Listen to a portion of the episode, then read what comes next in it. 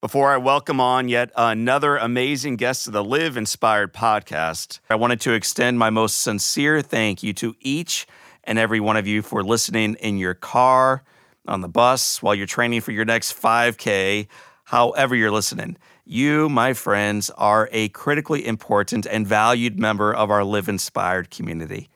If you ever want to get in touch with me, I'm always available on Twitter, on Facebook, on Instagram. And you can always send me an email anytime at your convenience to podcast at johnolearyinspires.com. Again, that email, podcast at johnolearyinspires.com. So let's dive into today's episode. You are going to love it. Welcome to the Live Inspired podcast with John O'Leary. John is the number one national best selling author of the book On Fire He's a world class inspirational speaker, and he's the host of the Live Inspired podcast. John interviews extraordinary individuals on their life story so that you can wake up from accidental living and more fully live your life story. Here's your host, John O'Leary. Well, hello, my friends, and welcome to the Live Inspired podcast with John O'Leary. Man, I'm just going to get right into today's episode because you're going to be blown away by it. You're going to be loving it. You're going to be inspired by it. You're going to laugh. You might cry. I'm encouraging you right now to buckle up because this woman has one of the most remarkable stories of resilience, of overcoming, of courage, of service, of love that I've heard. Her name is Evie Poumpouras. She's a multi platform journalist and host who frequently appears on NBC, MSNBC, CNN, and ABC. She covers a wide range of topics such as national security, law enforcement, personal protection, situational awareness, and how to live life fearlessly. Evie is a former New York City Police Department cadet.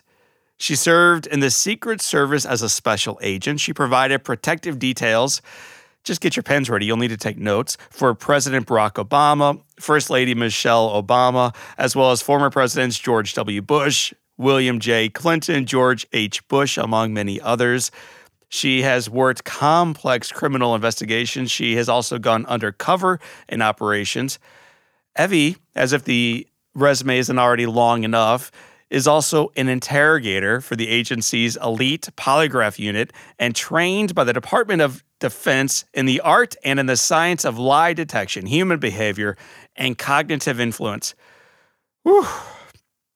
As if this is not enough, my friends, on September 11th, Evie finds herself at ground zero and has an incredible story around service, around survival, around loss, around lessons learned. It's dramatic, it's emotional, it's intense. She's going to share all of this and much more with you today on the Live Inspired podcast. You know, I, look forward to every one of our guests, but I'm really excited about this one today maybe for one more reason because she chose wisely. She married a guy right here in my own backyard from St. Louis, Missouri.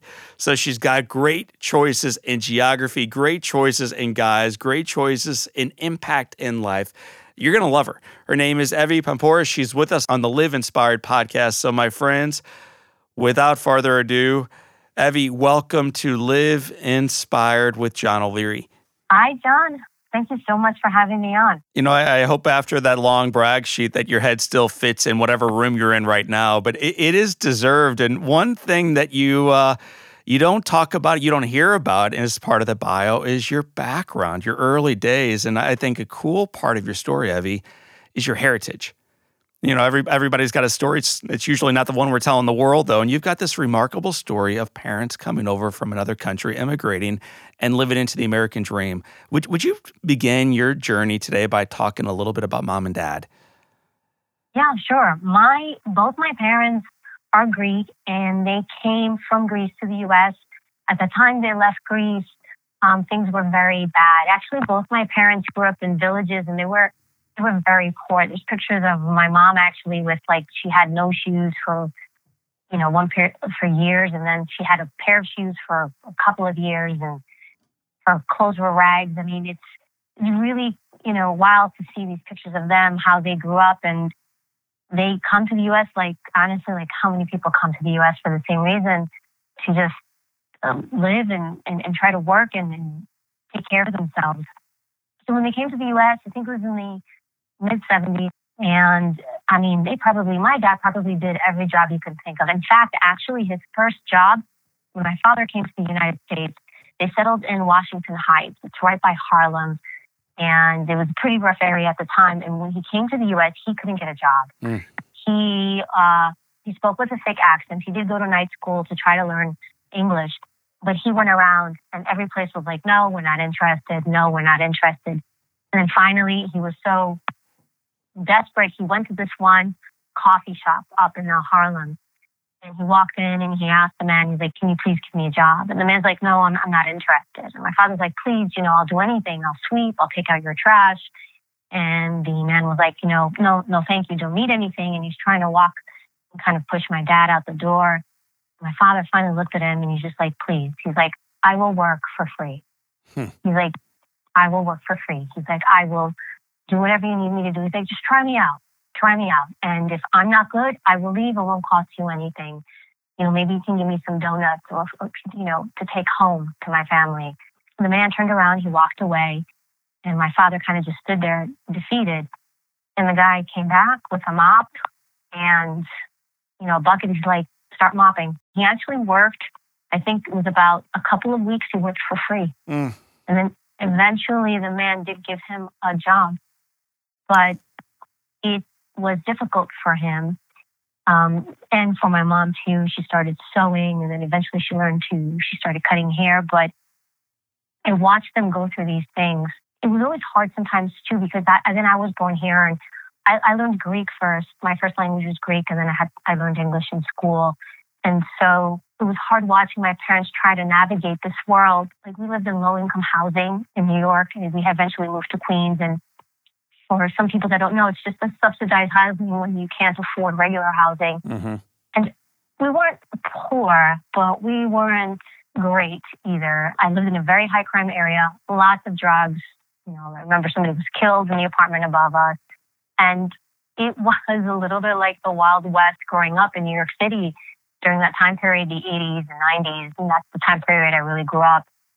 So we grew up in in fear in some ways. Be mm. careful, watch where you're going. Don't go here, don't go there, don't talk to this person. We didn't play outside. There was no such thing as playing outside. I had nowhere to play outside, my brother or I. The only thing we would do every once in a while is in the summertime, the fire department would come, the FDNY, and open up the fire hydrants on the street. and it was like the highlight of our summer. We'd go out and run through the fire hydrant. And that was the extent of it. So when you grow up and the highlight of the summer is when the fire department comes by and, and turns on the sprinklers and your dad is sweeping for free and your mother is learning how to sew and they're learning English and English is your second language as a young one. But you're comparing yourself to your brother's experience and to your neighbor's experience and to the guy the apartment over. It's kind of the world you know. And so you're not comparing yourself to somebody out in St. Louis or LA or um, anywhere else. It's it's your neighborhood. I would imagine is your the bar. Yeah. So d- did you know that this was uh, challenging? No, I didn't. I was like, I this is just how it is. I didn't think anything negative negative about it. I was like, this is just how it is. It's when you get older. Yeah. I think it's when you get older, when you go into the teenage years, the latter years, and then you're exposed to other people, to other kids, the different, na- you know, kids who come from other neighborhoods, where you start doing that comparison. But I think when we're younger, we just know what's in, in the immediate proximity uh, around us. And even my parents, as, as much as they struggled financially, they, they didn't want to put my brother and I in public school. They put us in a, a private, it was a Greek school actually, mm. um, because they were so afraid to put us in a public school because we just lived in like very high crime areas.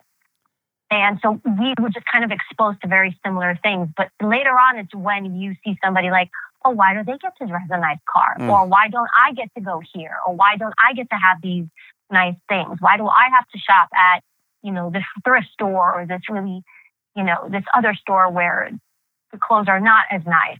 And I think that's when it starts happening to us, where we start questioning. My pediatrician growing up, his name is Argy Safudis. The, the word Safudis begins with a T. My the guy who lived one door down from me at St. Louis University, where I went to college, is Pantelis Moises, a Greek. Both these guys were first generation Greeks, incredibly proud of their heritage. Did mom and dad teach you, although uh, life might be hard and different and full of some anxiety, that they you ought to be proud from where you came? Yeah, they did. My parents love the United States. they're, for them, they're like America gave them so many things and they were very clear to, to make sure that I understood that. But at the same time, they're like, this is where you come from. These are your, ancestors, you know, your ancestors. I learned about Greek mythology, yeah. Greek history, but all my family too, though, even to today, my aunts, my uncles, my cousins, they're in Greece. So what they would do every year is they would save money. My parents couldn't afford a babysitter in the summer. So as soon as school was out in New York, my brother and I would be on a plane straight to Greece Mm. And we would stay with our grandparents. It was cheaper for them to have us fly to Greece than to live with our grandparents. And we would go, John, we'd go to the village. We'd live in the village from, in New York, schools close like around June. So June, July, August. And then we come back in September for school. I mean, my grandmother had an outhouse. Like there was no bathroom. it was an outhouse. We had this big plastic tub that we put in the backyard and fill it up with boil it with hot water. And so we had really contrasting lives from here to there. But every summer we'd live there. And so we we understood that that was also part of us and part of who we were and part of where we came from. Did that background keep you from becoming entitled as you grew and expanded? We're going to get into your career in a moment and some of the places you've been and some of the successes you've enjoyed. But I'm curious, Evie, did growing up, walking out to the outhouse for three months and coming back in, has that shaped the way you've grown into a lady in life? I do appreciate things, and humility is a really big thing. I, I actually probably maybe even developed it more so. I think when we're young, sometimes we're a little bit kind of, I don't want to say aloof, John, but we're like in our own world and we're really kind of focused on us and we don't understand everything. I think humility for me, like I always had it. My parents always taught me to be humble and to listen and not to be grateful. But I think it was really later in life where I really got it. Mm.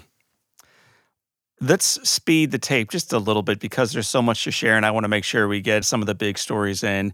You're a, a, beautiful young lady. You're working the career in New York, and then all of a sudden you get this idea to completely shift careers. I want you to tell the story about how you became desirous of joining the New York City Police Academy. Well, I went to college like everybody else. I was trying to figure out my way, and you know, I did grow up in a very kind of like fearful environment kind of very kind of don't do this, kind of closed off from everything. And it was very frustrating for me. It's like, you can't do this, you can't do that. You're, and a lot of it was, you're a girl, girls don't do, do these right. things, girls don't go out, girls don't this. And the more I heard it, the more I heard, no, you shouldn't do this, the wilder I got. The more I kind of felt, you know, like, hey, just stop locking me in. After college, I remember I was on the subway um, working in an insurance company, I had no idea what I was doing. It was just a job. I had this degree. I felt like I need to, to do something that I, I want to help people. I want to be part of something. It was a moment where I just saw this police officer, subway doors open. I see this police officer, and I was just like, huh, I can do that. I didn't realize it till later that over the years, I was kind of headed into that direction yeah. because of the way we were raised to be afraid. And even like we were victims of crime constantly because of where we lived and we were so susceptible to so many things. And police didn't really pay attention to us because, like, I hate to say it, but like the people that live in neighborhoods where there is crime, where they're poor or they're not as desirable, like, I had hit a point, I'm like, I'm tired of being at the mercy of everybody else. I want to take care of myself. I want to protect myself. I want to protect my family. And that's kind of how I went into the PD. Complete curveball. When you told your family that this petite statured lady is, uh, yeah, I'm going to go out for uh, the New York City Police Academy, what was the response from them? Not good. they were so upset, John. They were upset. They did not understand. I remember my mother cried. And I, am thinking, I'm like, did she hear me right? I said, I'm going to be a police officer. Mm-hmm. Like, I'm not, mom, I'm not going to go deal drugs. Did you hear me correctly? like, I think you maybe heard the wrong profession. She didn't understand. What, My dad didn't understand. In fact, when I was when I was filling in the paperwork, John, like I had to ask my parents for information because they do background checks on you, and like their paperwork for when they became citizens and all those things. And my father was like, he handed it to me very reluctantly, and he's like, "Why are you doing that? They're never going to hire you. They don't want someone like you." Mm. And I heard that, and it, it stabbed me like deep and you know, look, it's my dad, and yeah. I, I didn't say anything. And inside me, I'm like, I will show you. Mm. Not in a mean way, but I was like, I will show you. And I was just like, let me, well, I'm going to try. And I don't care. I've learned that, that we always have to listen to ourselves. Because if I listen to other people, even my parents, I wouldn't have done the things I did. You had a sergeant named Corrigan I'm going to share a quote that I think I got right, but with with all of the controversies sometimes that our police department faces, I think this quote is so relevant not only to the police department but to all of those who are in a place of protection. So here it is. Uh, he's speaking to the entire class and he says, "Listen, if you go through your entire career and you never once use your weapon, you've had an awesome, productive career because this," and he points to his mouth is far more powerful than this. And he points to his gun. Unpack that quote for us. He was my um, police science instructor, Corrigan. What he spent the majority of class instruction was to teach us to get people to comply without the use of force. This really transcends into other areas of our lives because we think we, we should make people do what we want. How do I make this person do this? How do I make my significant other do that? How do I make this person listen to me? you can't make anybody do anything. You might be able to do it in that moment, mm. but long term, that person will resent you. It's going to blow up in your face. You're not really learning how to communicate properly with people. In his mindset, what they were teaching us is like, don't go to force to try to make people to do things you want them to do. Learn how to use your mouth. Learn how to use your words. Learn how to communicate with people because this is how you're going to get people to listen to you. And that was the first time I heard that because when you watch TV, what do you watch? You watch these movies, cops are shooting everybody, you watch the news. You know, I keep throwing data out there because I'm an adjunct professor too. I teach criminal justice and criminology, but majority of police don't ever use their weapon right. in their career. It's not the norm. It's not the norm to use your weapon. Most will, will go through a 25 year career and never have used it. I mean, the first time you used it, you were in the academy. It's the first time you ever held a gun. What was that experience like for you? The, the very first time you're handed a live weapon? I was at the range. We were all lined up and we, we had practice. So they have you practice with it. You know, you, you shoot it dry. There's nothing in it. You learn how to handle it, how to use it, how to point it, all those things. And then eventually, once they think you're comfortable and you've learned that, then they will let you shoot live. And so the first time there was actually live ammo and I was lined up at the range, I do remember this moment so clearly. The instructor calls it and the bell goes off. And so you're supposed to shoot. And I hear everybody going off around me. And I just stood there and I'm, I'm thinking, what's going to happen when I pull this? And I pull it and the round goes out and the, the gun kind of, you know, jerked all quite a bit. And I realized, wow, this thing's pretty powerful. I better, I better like lock this in. And I just didn't know what to expect. I didn't know the power weapon, you know, it had. And I grew up, I grew up in a city where guns aren't really popular. You know, where I grew up mm-hmm. is in different parts of the country. So I never, I never grew up in an environment where I had ever used uh, a, a weapon before. But they taught me to respect it. Like you have to respect it, to be careful the way you manage it, to be thoughtful. Like they really grilled it into to us like this weapon is something you must respect because of the power it has and how you handle it and how you secure it. What do you think um, the most um, important thing you learned from the New York City Police Academy was? Run. You better start running. Running, physical fitness. Oh my gosh. I went in there and I'm thinking, I got this. I've seen cops. I can do this. And no, I learned how to work out the right way. I was like, I didn't know anything about working out. I thought I did. Physical fitness, the ability to physically protect yourself matters. That you have to, like, how you think you are, like, you fantasize how strong you actually think you are. And then you go to a place like this, it's like, why don't we just show you the reality of how strong you really are? And then hmm. you realize, man, oh my gosh, I am not. I have work to do. And so it, they really, they make you look at yourself. You, you see the truth and then you see what you need to do to wow. fix that. And I know you're big into self awareness. You, you, grow as a cadet. When did you realize uh, the calling was even higher than that in some regards, that you wanted to go into Secret Service? I had applied to the U.S. Secret Service while I was going through the police academy training. And again, it was kind of a, it, I don't want to say a fluke thing, but I had put out resumes to different agencies and I was like, let me see what happens. And when I was called to go, I was offered a position. It's a conditional offer of employment, which means you don't have the job. You, go to training, and then if you make training, then you have the job. And I, almost didn't go. I, at this point, when I first went into the NYPD, I did not like it. I didn't know what I was doing. I was struggling. But at, by this point, I got it. I loved my, my classmates, my company. It was good. I went and talked with one of the, the lieutenants, and he said, I told him, sir, I don't know what to do. And I thought he would tell me to stay. Mm. Like, where are you going to go? Stay here. And he told me, he said, go, go. He's like, you have an opportunity. He's like, if you don't like it, just come back. We'll take you. And I did it.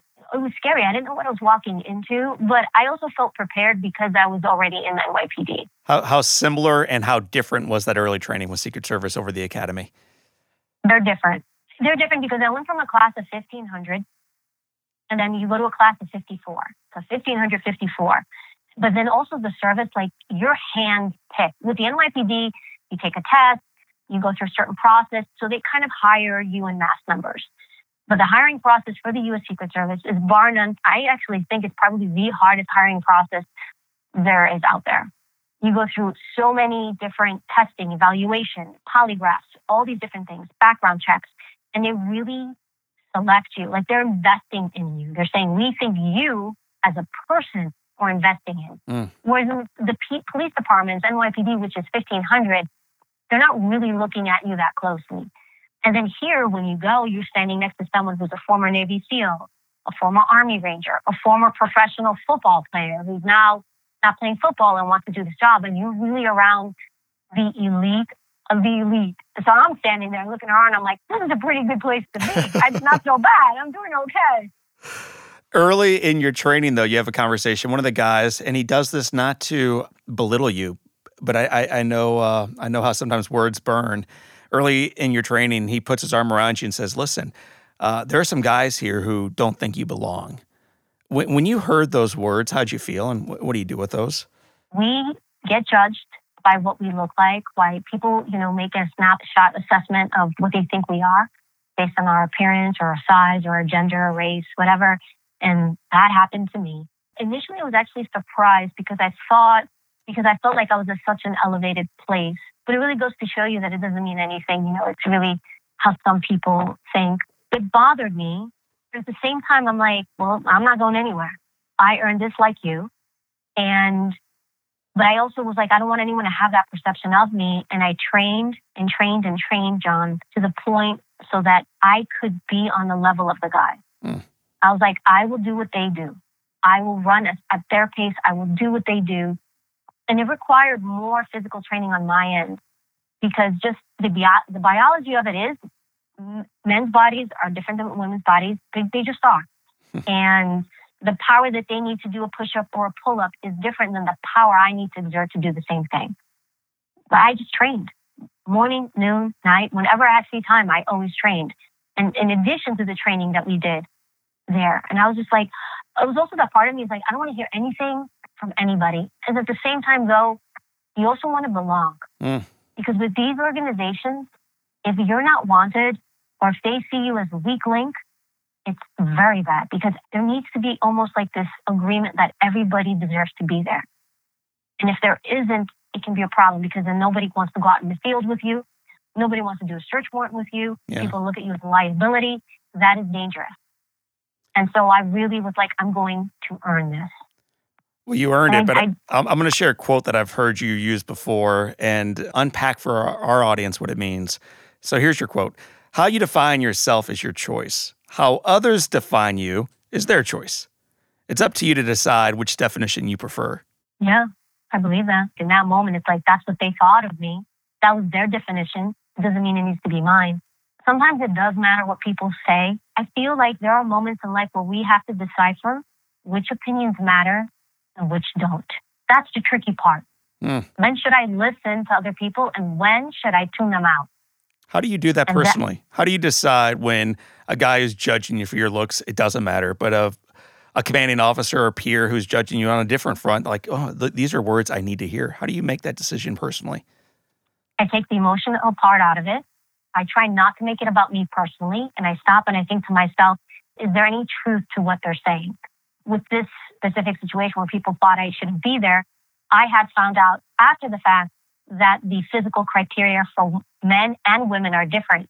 And it's also like that. I also found out for the military and for most police departments, men have different criteria to meet and women have different criteria to meet.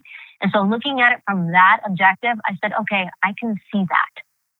And so that's when I said, well, I'm going to train at the men's level. Now, if at that point, if I'm meeting now everything that they're meeting and that person still has an issue, ah, now it's not me. Now it's you. Mm-hmm. So it's the ability to not get defensive. I think that's the biggest thing. When you hear critique or criticism or whatever you hear from somebody, don't get defensive. Don't take it as a personal slight. Pause, step back and say, is there any truth to what they're saying? And is there an opportunity here for me to grow from this, to be better from this? Or is this coming from an opinion too of somebody who's a complete mess themselves? Mm-hmm. you know, sometimes we also have to look at like what other people's lives are. Like, That's who right. are you listening to? What have they done in their lives? How do they make the world better? How do they contribute? It's also who is the giver of the information Mm. as well. The daughter of two Greek immigrants who grew up in Queens goes on to join the police academy, then Secret Service. Then you get a, an opportunity to apply, at least, to become an interrogator. Yeah, I didn't want to do it. I didn't think I'd be any good. I- We have a polygraph unit in the U.S. Secret Service. It's a very small elite unit. And these were the who's who's of getting information out of people. And I had already done interviews as a case agent. I worked cases on my own. Secret Service is a dual mission agency, which means we not just only did protection, but we actually worked investigations. And so I had interviewed people before, but there's a burden that comes with that or a responsibility they come to you because you're the final it. It's like Hmm. after you, we got nowhere else to go. And so there's so much writing sometimes. You have a victim of maybe a little girl who was sexually abused. It's like, hey, we think this person did it to her. Help us out. And if you can't figure out how to get a confession or how to get to the truth, and it's really about getting to the truth. Because sometimes I'd have individuals who were suspected of committing a crime and they didn't do it. They were looking at the wrong person. So the goal was to become an objective seeker of the truth. Mm. But there's so much Gosh, I, I hope you start teaching that to society. Can you imagine if we all, Democrats and Republicans and believers and non believers, came together and were objectively seeking truth? That's a cool thing to seek in life. If we, we have a narrative, you can make something work to fit your narrative. Yeah. And so if we look at even now, like a lot of things are coming up with false confessions. And, and everyone's like, how did they get a false confession? Why would this person give a false confession? How did they get someone who never did it say that they did something? Yeah. and people are now being exonerated through DNA and all that because you can push people, even sway them or wear them out. Some people, it could be age, it could be a mental issue, it could be emotional issue, but you can get people to sometimes admit to doing something that they didn't do. And when you go into that room as a law enforcement, I'm like, that's my guy. Mm. He did this crime. He committed this robbery. He raped that person. He stole that money. If I go in there with that narrative, I can make anything he says to me fit the narrative I want. And then the things that don't fit, I just push them to the side. No, no, no, that doesn't work for me. I'm going to push it to the side. And that's why being seekers of the truth allow us to see both sides. You bring up the whole Democrat Republican thing and, and what's happening in our country and how we all want to hear things that work for us. And it's so vital that there is no right or wrong. I learned when I did interrogation. When I say right or wrong, it's not black and white. Like people would say, wow, you must talk to some evil people. Mm. In all my years, I never met somebody who was absolutely bad, 100%. Like everybody had elements to them, good and bad. And I never met somebody who was absolutely good and never did anything bad. We, I also did the applicants. I would polygraph applicants who wanted a job, and these were people who had great resumes, had done extraordinary things. And in that room, I'd say, I want to hear all the bad things you did. Mm. And they were, they did bad things. And I learned that the world is gray. it made me less judgmental of people. Where sometimes we categorize people, this guy, this person bad, that guy good, and, and then we're not like that. And it, it checked me. And I use that now every day with people to not judge others. So most of us won't sit behind a polygraph machine on either side, hopefully, of that polygraph machine. You are an expert on it now, interrogating and understanding what, what you're really witnessing. Help the rest of us understand how we can better observe and seek truth. Whether it's in a relationship with a spouse, a partner, a child, facts in the headlines. Like, how do we sit back and actively observe and seek truth? Shut up. That's it. Stop talking and listen. It's called active listening. And we don't do it. We think we do it, but we're more busy talking and not listening. And we're not absorbing in the right questions, the, the right information. And then we're not curious.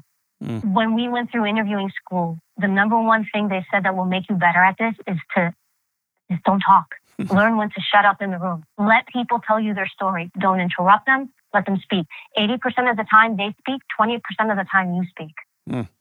We have this false narrative in our head that we think the more I speak, the more control I am. I own this conversation. I'm going to steer this person where I want. I'm in charge. You know what? You're not, because that person has learned everything about you and you've learned nothing about them. There is power in not talking. There is power in listening and observing. That is where we fall short.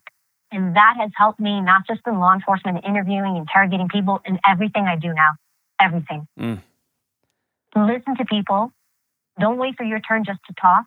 Really listen. And even if you don't agree with it, just listen. So, speaking of listening and shutting up and not talking and being present and really taking inventory of what's happening around you, I think there are all dates in our lives that profoundly change everything that happens afterwards. And it changed us in such a way that we remember minutia of that date itself. And for me, one of the dates is January 17, 1987, when at age nine in St. Louis, that's the hometown, by the way, of, of your husband, St. Louis, Missouri, I was involved in a gasoline explosion. And I can tell you the color of sweatpants that I was wearing, the sweatshirt that I had on, where I was in the garage, what happened next, when I came to, where I ran next, who I saw first, the color of the the wall. I mean, every detail from that morning, I got it. Uh, and it will never slip. And I'm actually grateful for those memories of, of being on fire and remembering that fire and remembering it being put out. So, all of that to set up this. September 11th, 2001 is another anniversary that we all remember. We know where we were. Tell us where you were on September 11th. I was, the, our office was in the World Trade Center. I worked at a seven World Trade Center. And I think my moment, uh, as you had your moment, was when the towers were hit and then the towers collapsed. I was there. I was working in the office. We, you know, when we heard the first plane, and I didn't know it was a plane. My colleagues didn't know it was a plane. We just knew there was a fire and explosion. And while they were evacuating our building, my colleagues and I, it, it wasn't even a thought. I was like, we're going in. And it was a small group of us, and we went in. And as we're trying to get to people and help people, we, we got caught up in the, the attack ourselves. Another plane came, debris shooting around us. It's, kill, it's like killing everybody around us. And then the tower comes down, and I had been caught at the collapse of the first tower because I was trying to help. We were at one point we were getting people coming out, and we were either putting them in buses, meaning like ambulances, getting them to get help, or we either were you know they were in shock and we're like just walk this way. We're trying to steer them steer them away from the towers walk towards the water. It was just the easiest thing because when people are in shock, they're not able to process a lot. We're like, just go that way, walk in that direction. And, you know, I had my moment where I was caught in the collapse of the first tower. And I was really, I was by the West Side Highway, which is right next to the tower. And that was the moment where I was like, I'm, oh, I'm going to die. And I ended up being alone in the moment of the collapse of that tower. And I remember as it was happening and the tower was falling down around me, I was like, talking to myself, like and thinking to myself, I'm like, okay, I'm, I'm actually really, this is happening. I was like, I don't have a choice. It's not my choice. I can't make the tower not collapse, but I can choose how I will die. Mm. And I was like, and I will not die afraid.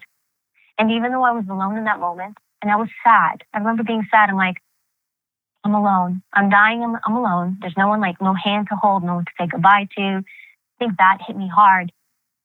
And I began to pray. And, you know, I prayed and I said, you know, God, don't let me die alone. Please be here with me. And I made peace with it. I made peace in that moment. This is just my end and this is how it is, but I'm not going to be afraid when it happens. And I remember just sitting there being like, okay, I'm going to keep my eyes open. I want to know what's going on around me. And whatever comes, comes. With you and what you've been through, like these things happen to us. I get it. But then we, we choose where we go with it. So you, I didn't have a choice of being caught in the collapse and seeing all these people die and, and, and having experienced this, this, this horrible event. You didn't have a choice in that. But we each had a choice of how we would face it. Mm. That's where the choice is. I can face it this way or I can face it this way. And you can either, pain is inevitable in life. It's inevitable, but it's how you take your pain and turn it into light. Evie, why, why was it important for you uh, in the basement of this building that is collapsing all around you and upon you to not have fear? Why, why, why was that almost central to how you were going to die. You were going to die, but you were going to die without fear. Why was that important to you? Yeah, that's why does it matter, right? If I'm dying, why does right. it matter if you're dying afraid? Like, what does it matter? It mattered to me because it was the one thing that I could control. It was me. And I think when there's chaos around us, and there was chaos around me everywhere, it was an apocalypse. It was it was that out of a movie. Mm. When there's chaos around us, I was like, I can't control all of this, but I can control me and allowed me also to think clearly, to process information. And even in that moment, as the tower was coming, like when I understood that something's happening, because initially I didn't know John the tower was going to collapse, like most people didn't. I just thought I heard sound and bending steel, and I thought a portion of the building might be breaking off because there was chunks of debris falling down from the tower constantly from both towers. I thought it was something like that. And even in that moment, I was just like, I have to think. I can't fall apart here. And so I remember I got water. We had some water there that we were using to wipe people and clean people's wounds. And I was like, I need water. If I get buried alive, I need to have water. I need shelter. And I was able to find like these really large metal tables that people would eat at outside in that area. Mm-hmm. There's these patios. And I was like, that's going to shield me. So fear is okay. But when we let fear turn into panic, it paralyzes us. And then, then we can't function. And then we feel this complete sense this loss of control. And you always have control. There is always some level of control that you do have. It may not be the control you want to have for the specific thing. I can't control, like I said, the tower. You couldn't control what happened with you with the fire. Like that was out of our hands. But there are other things that I can't control. And when we do that, then we feel more powerful. And when we feel more powerful, we can make better decisions. Because even after the tower collapsed, I stayed to help other people. And even after that, hmm. I said, no, I'm going to go back. And I spent the next, I think it was maybe two weeks, part of the search effort, part of like the, the cleanup effort, part of helping out. I mean, finding people's, identifying parts of people and, you know, gathering that information, helping. I, I just, whatever I could to help. Because if I had been afraid, I wouldn't have been able to go back there you went into those buildings with your brothers and sisters with the Secret Service. Did any of your brothers and sisters that day lose their life? Yeah. I lost one colleague, Craig Miller, and he passed. He got caught in the collapse. His remains were found some time later. And I had um, a friend actually who she worked worked for Cantor Fitzgerald, Joanna, and she was up on the top floors. And we believe that when the first plane hit, she she probably died instantaneously. Um, and there's just so many people that passed. And I think also, like, you know, I didn't pass. And you have a moment, you're like, why did these people not make it right, and I made right. it? And I, well, I did. And it's now, what do I do with that? And, you know, what do I do with my life after that? I can't sit there. I didn't want to sit there and be like, woe is me. It's like, well, for me too, it helped me to volunteer afterward and help. You know, I, I it helped me heal and not be afraid. I mean, um, it wasn't three weeks later. I was on a plane flying somewhere else for a protection assignment. Hmm. I was like, I'm not, I'm not going to live in fear. I, I can't. And I, you know, I, I do that with everything. And I think when we help other people or we find we find meaning in tragedy, that helps us heal. Mm. Even recently, John, my dad just passed away from pancreatic cancer. And watching him go through that process and then passing, you know, you have this this person that you love and you, you can't save them. There's nothing you can do. And I didn't have a choice in that. Like he was gonna he was gonna pass. But I could choose to to decide how to be as he passed, like how his his uh, his end would be. But then even after that, I remember being in hospice. There was a point we couldn't take care of him at home anymore, going to hospice and saying to them, Do you have any volunteer programs? I want to help with other people, you know, when they're going through that. And I always try to find meaning in tragedy. And and it's not, you know, I don't want to say it's because I'm altruistic. I, I want to help other people. To be selfish, it helps me. My pediatrician growing up, again, Dr. Safudis, who is alive and well and amazing in his early 90s, one time in one of my visits with my mom, he was talking about his daughter, and, and he said to my mom, because uh, the daughter wanted to go into one career and Dr. Safudis wanted her to go into another. And he said to my mom, Who is she to tell me what she wants to do for a living? And he, he was serious. Who is she? You know, and uh, he, he was astounded that his daughter had her own desires and will in life. Talk about your dad's transformation from a guy who had no desire at all for his baby girl to join the police academy to a doting father he, you know, he didn't understand it. And I think because of the way they were raised, they didn't have opportunities like that. They did jobs to survive. And it's sometimes like if you reach for these other things that are just odd and don't make sense, they can't grasp them. But also, I think it's a cultural thing. Um, and I don't think it's just Greek culture. There's a lot of cultures where the parents really push upon their kids, you should do this with your life. I think it's important to help guide children and, and guide others to, to find their path, but we can't get into this place where we're forcing onto somebody else what we think they should do. And at the end of the day, it's like it's they have to be good with what they want to do.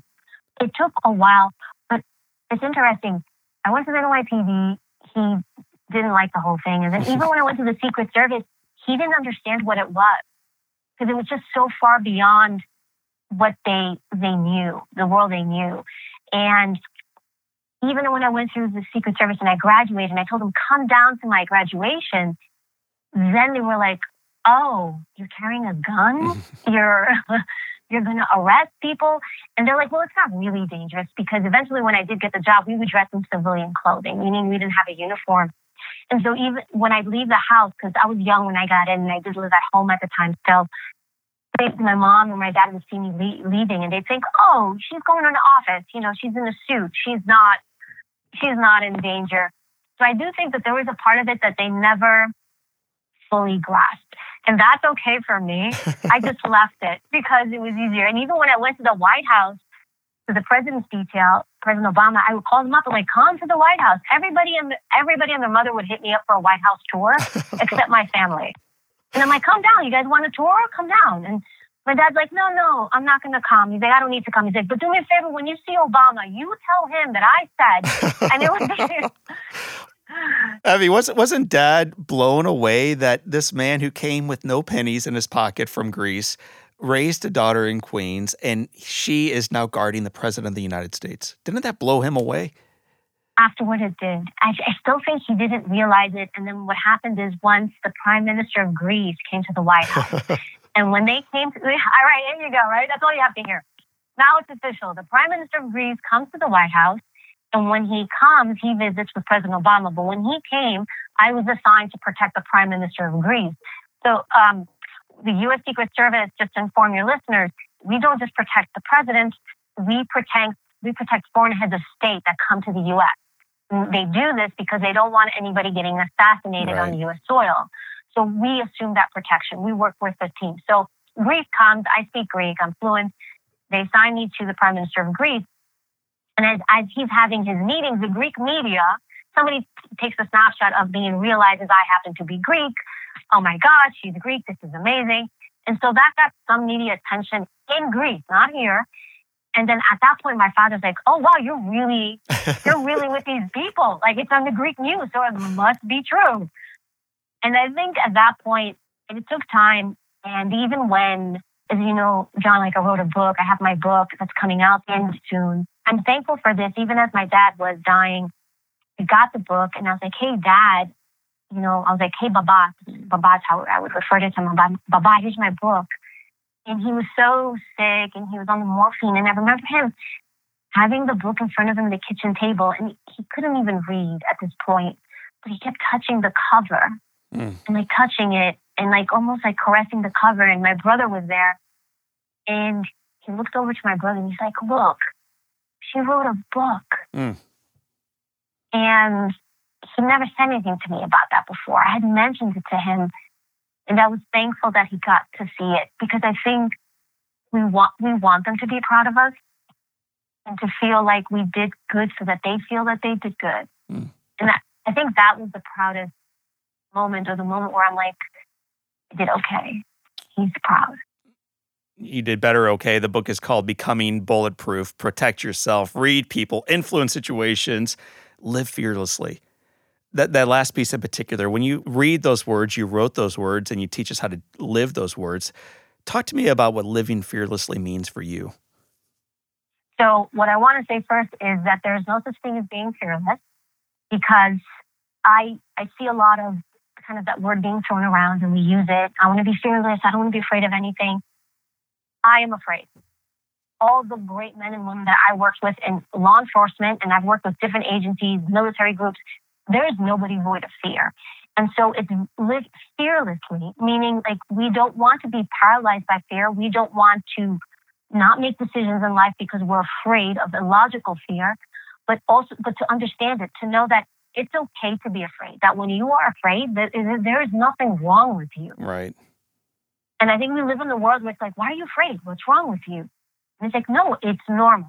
You know, I see depression and I see people having these issues, and it's like, there's nothing wrong with you. You can't be on fire, happy, you know, on top of the world 24 hours a day. It just isn't possible. You're not unafraid all the time. Every day there's something I'm concerned about or afraid about, but it's about not letting it dictate the direction of our lives when it's illogical and irrational. It's about knowing when it makes sense and then understanding when there is fear and how it can inhibit us. And even the choices I would make Look, anytime I did a search warrant or arrest warrant, mm. and we would go into somebody's home or business or wh- whatever we were looking to do, every time I put on my bulletproof vest, I was like, I could die today.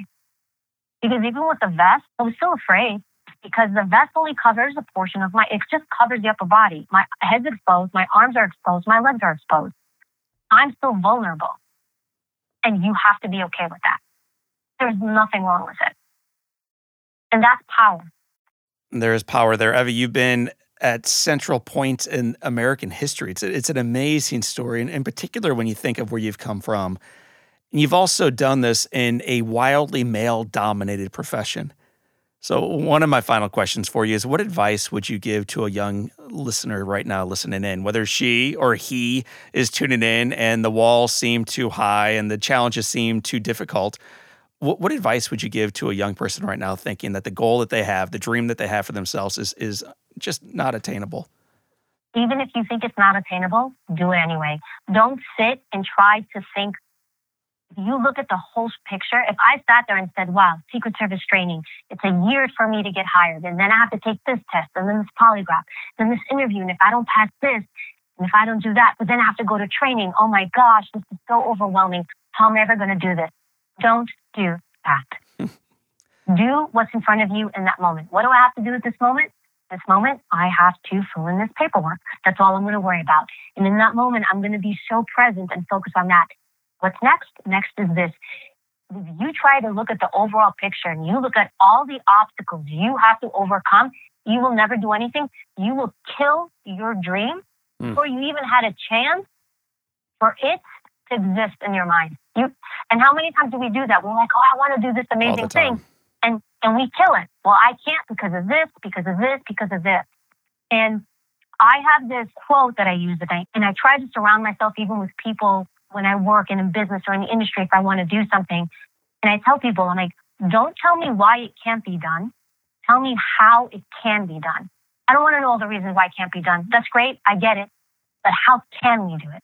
I love it. You've been doing it. We have seven questions, Evie, that we ask every guest that we've had on. And I, I can't think of a guest that I've enjoyed spending the time with more than you. So I, I want to first begin by thanking you for your career, for your life, for your passion, for your fire, for living bulletproof. It's an, it's an amazing journey. So, question number one of the Live Inspired Seven is What is the best book you have ever read?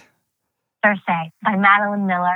I love that book. It's a, it's a fiction book. It's about Greek mythology, but it's my favorite book. I love the lead character and how she overcomes uh, her obstacles in life. What's the title of the book again? Circe. I don't know. Circe. I'm gonna find out. All right, perfect. What's the uh, the main character's name? Um, Circe. She oh, is Circe. the goddess. Yeah, she's a, she was a goddess, and it's a she's a Greek mythology goddess, and she told the story of Circe with fiction in it, but the way she wrote this character and you you live all these lifetimes with this character, it just really was inspiring for me. What's one positive characteristic, one trait that you possessed as a child in Queens that you wish you exhibited as brilliantly today? I was going to say fight, but I still I'm still like a I a hear a little Like, bit I- of fight in you. I'm not sure if I'm missing it. You're just pulling a fast one over on me. I hear a little fight in you still.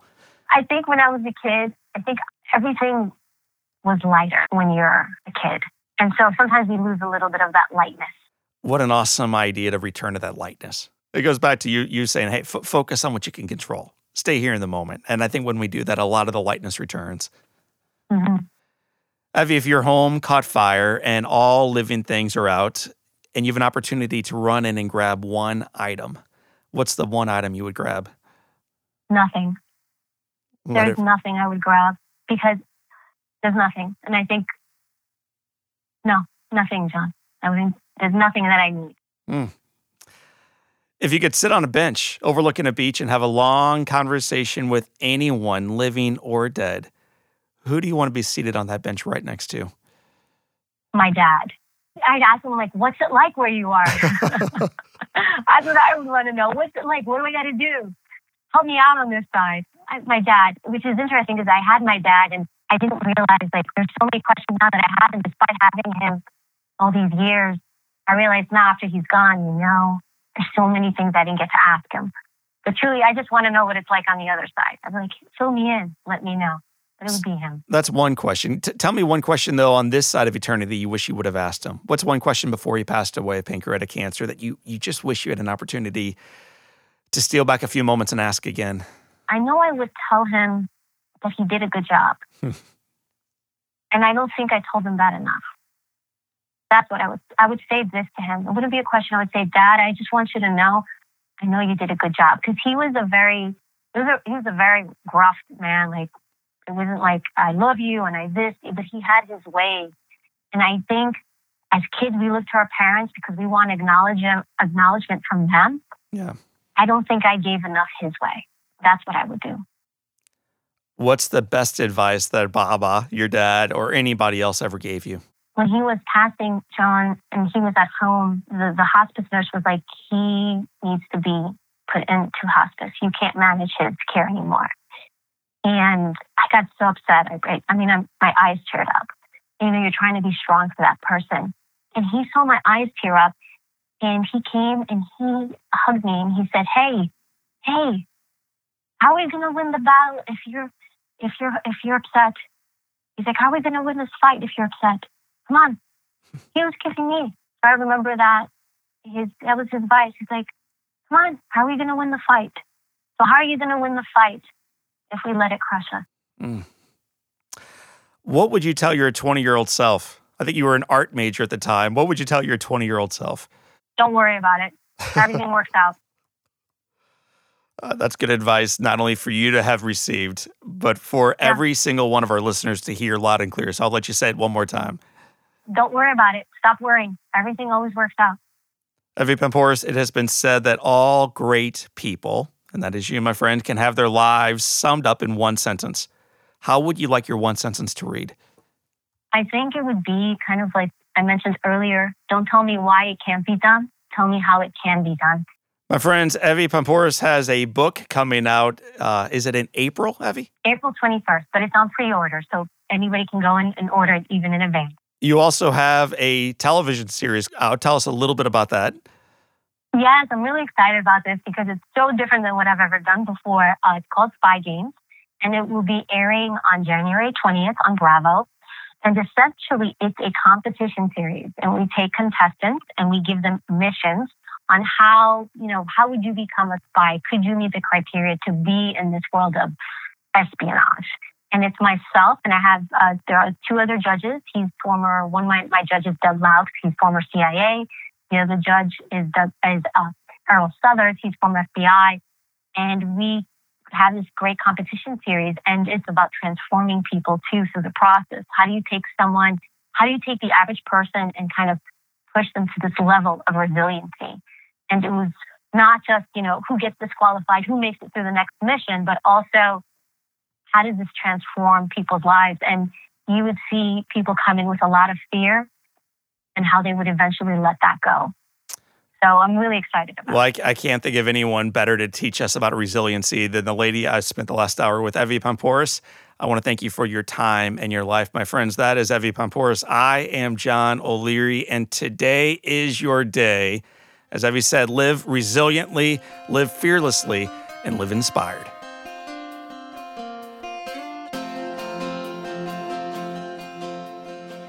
Before you get on with your day today, I want to celebrate with you an incredible year that 2020 is going to be. I've whispered about it on social media. If you've heard me recently speak at a live speaking event, I've made a few mentions to it there. And I've even shared a little bit of it on a Monday moment back in December. Well, my newest book, In Awe, hits bookshelves in May 2020. As you know, I wrote this book with my four kids in mind. These little ones have so much joy for the day and so much optimism for life. They have inspired me to recapture and harness my childlike senses of wonder in order to become more engaged, more successful, and more fulfilled in life. And in this world of negative news cycles, loneliness as an epidemic, and the chronic struggle of doing more and more and more with less and less and less, my new book, In Awe, will provide you the tools to help rediscover the childlike qualities of wonder, of curiosity, of openness, of belonging, and of freedom that will free you that will permit you to live life more fully, more playfully, and more joyfully. As we dive into this new year, there is no better time than now to pre order a copy of In Awe. It will remind you of what we once so freely enjoyed and how returning to it will positively transform our communities, our organizations, and our families. So, my friends, I want you today to visit me at readinawe.com and pre order your copy of the book. I believe it's kind of book that's going to begin a movement reminding us that life is not always easy, but it is good, and the best is yet to come. So, again, visit me, readinawe.com. My friends, today is your day. Live inspired.